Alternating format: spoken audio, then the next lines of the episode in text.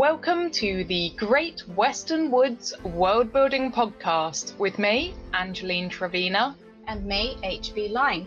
Join us as we talk all things world building. Get tips and advice for creating rich and immersive worlds for your stories, whether you're an aspiring author or wanting to level up your world building for future books. We'll be digging deep into our own experiences and sharing what we've learned along the way to publishing over 15 books between us in five years. So get comfy. And grab a cuppa. Let's get world building.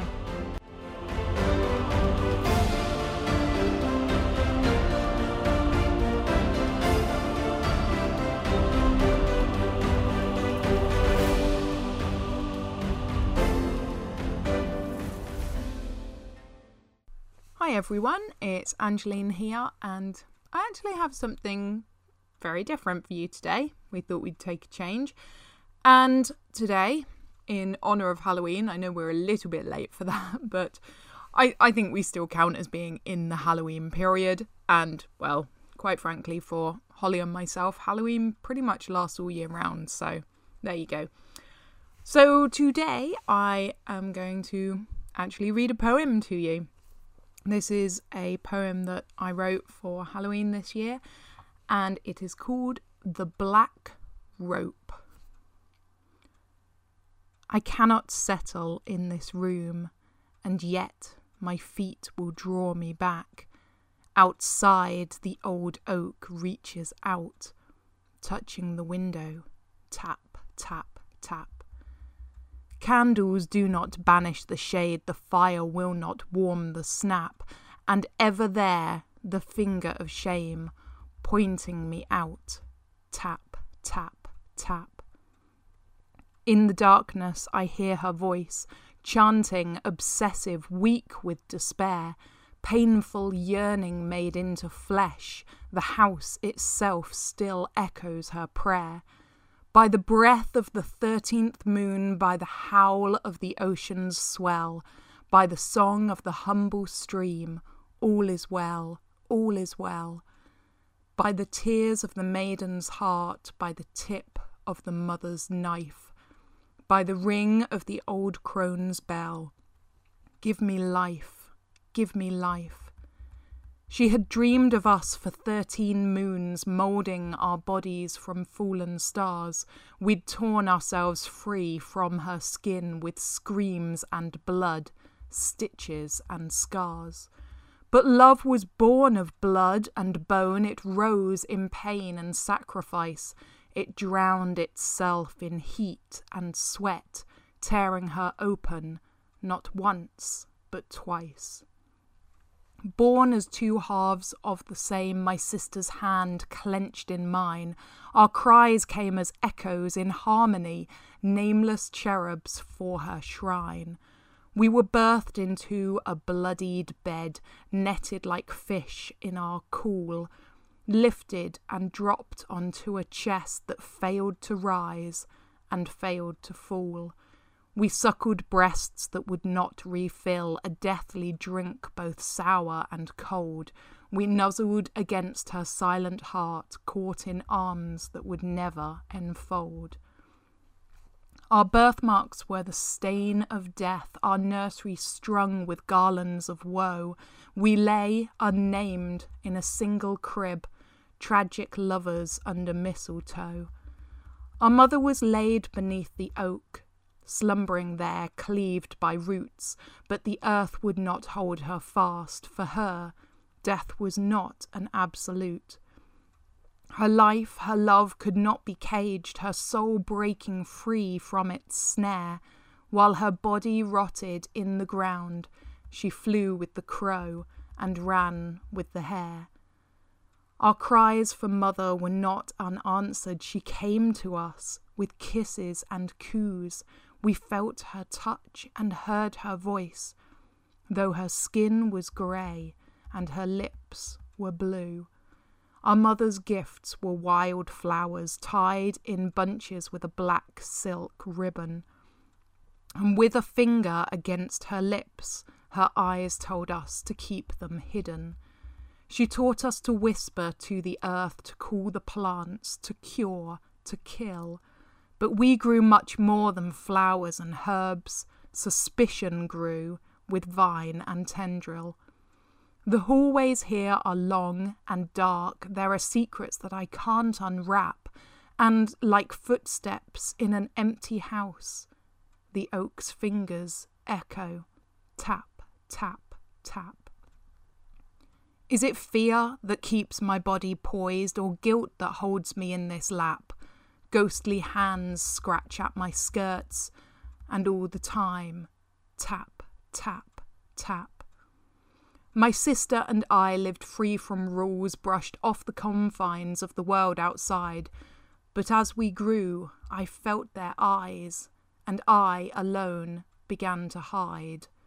I begged her to cease with the spells and chants, words we'd recited with our first breaths. To marry, have children, to be someone new, I told her the old ways would bring only death. I'm rotted through with shame and guilt. I left her behind to mould a life, a masquerade to fool the eyes, a masquerade as mother and wife. The spinster sister left behind a choice for which she was bound to atone. She paid for her choices with her neck, bearing the weight of suspicion alone. I betrayed her by leaving, condemned her myself. I brought them braying to our lands. When they draped the black rope around her neck, I had placed it there with my own hands. Words are greasy, they don't scrub clean, and she was stained and dripped with witch. It wouldn't shake off or be scratched away, not even dispelled by the hangman's twitch. They came to our door. They brought the black rope, screaming out my sister's name. They pushed me aside like a feather, a leaf, and ignored my cries. I am the same! The blood that flows in her is mine. The words that condemn her are on my lips. Why her? Why her? And why not me? You cannot split hallowed kinships. Her hands had scrabbled, her fingers clawed, her bloated, bulging face had pitched, and as we watched, her light had dimmed, her shoes swinging, scraping, scritch, scritch, scritch. She sits at my table and sleeps in my bed. In my mirrors our reflections switch. Half of my soul was strung up that night and still hangs in the branches. Scritch, scritch, scritch. I've suffered my penance with heartbreak and loss, but still the balance cannot forgive. For every tear I owe ten more I am indebted. Scritch, scritch, scritch. Beneath the oak, three headstones stand mother, father, and sister dear. In far off tombs, my husband, my sons. I call death to me, I call it near. The songs have fallen silent here, chants or poems no longer recapped. I dare not speak the words that killed her. The oak owns the silence. Tap, tap, tap. This solitude has its ghosts. My sister's shadow at my back. Her icy hands caress my neck. And at the window, tap, tap, tap. This is the story I've told myself.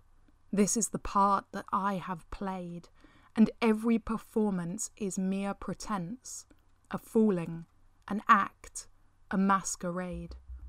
I am sorry to you for telling this lie.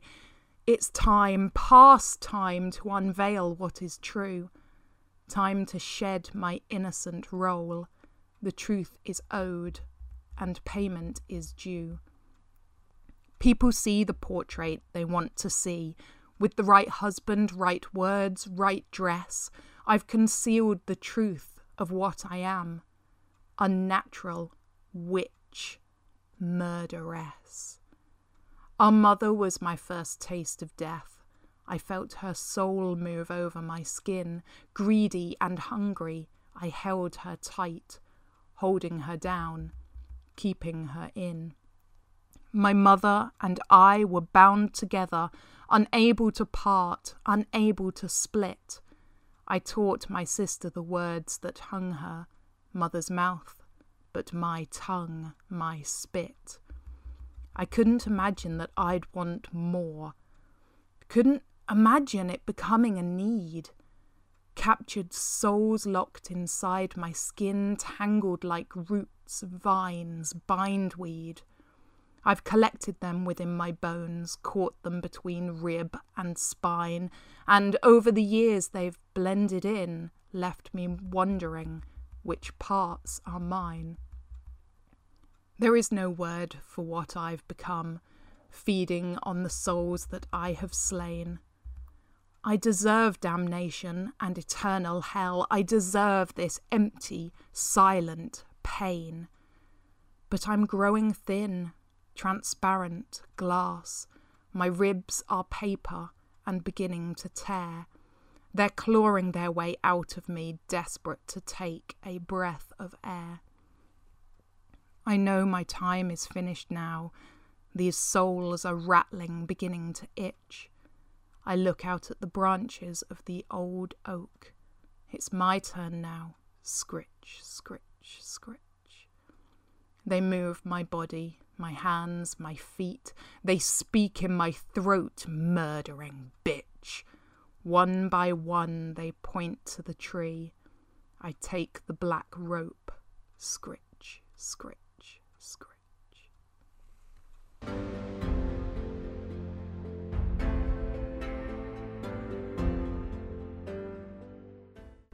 Thanks for listening to this episode of the Great Western Woods World Building Podcast. We'll be back next week with more writing tips and tricks.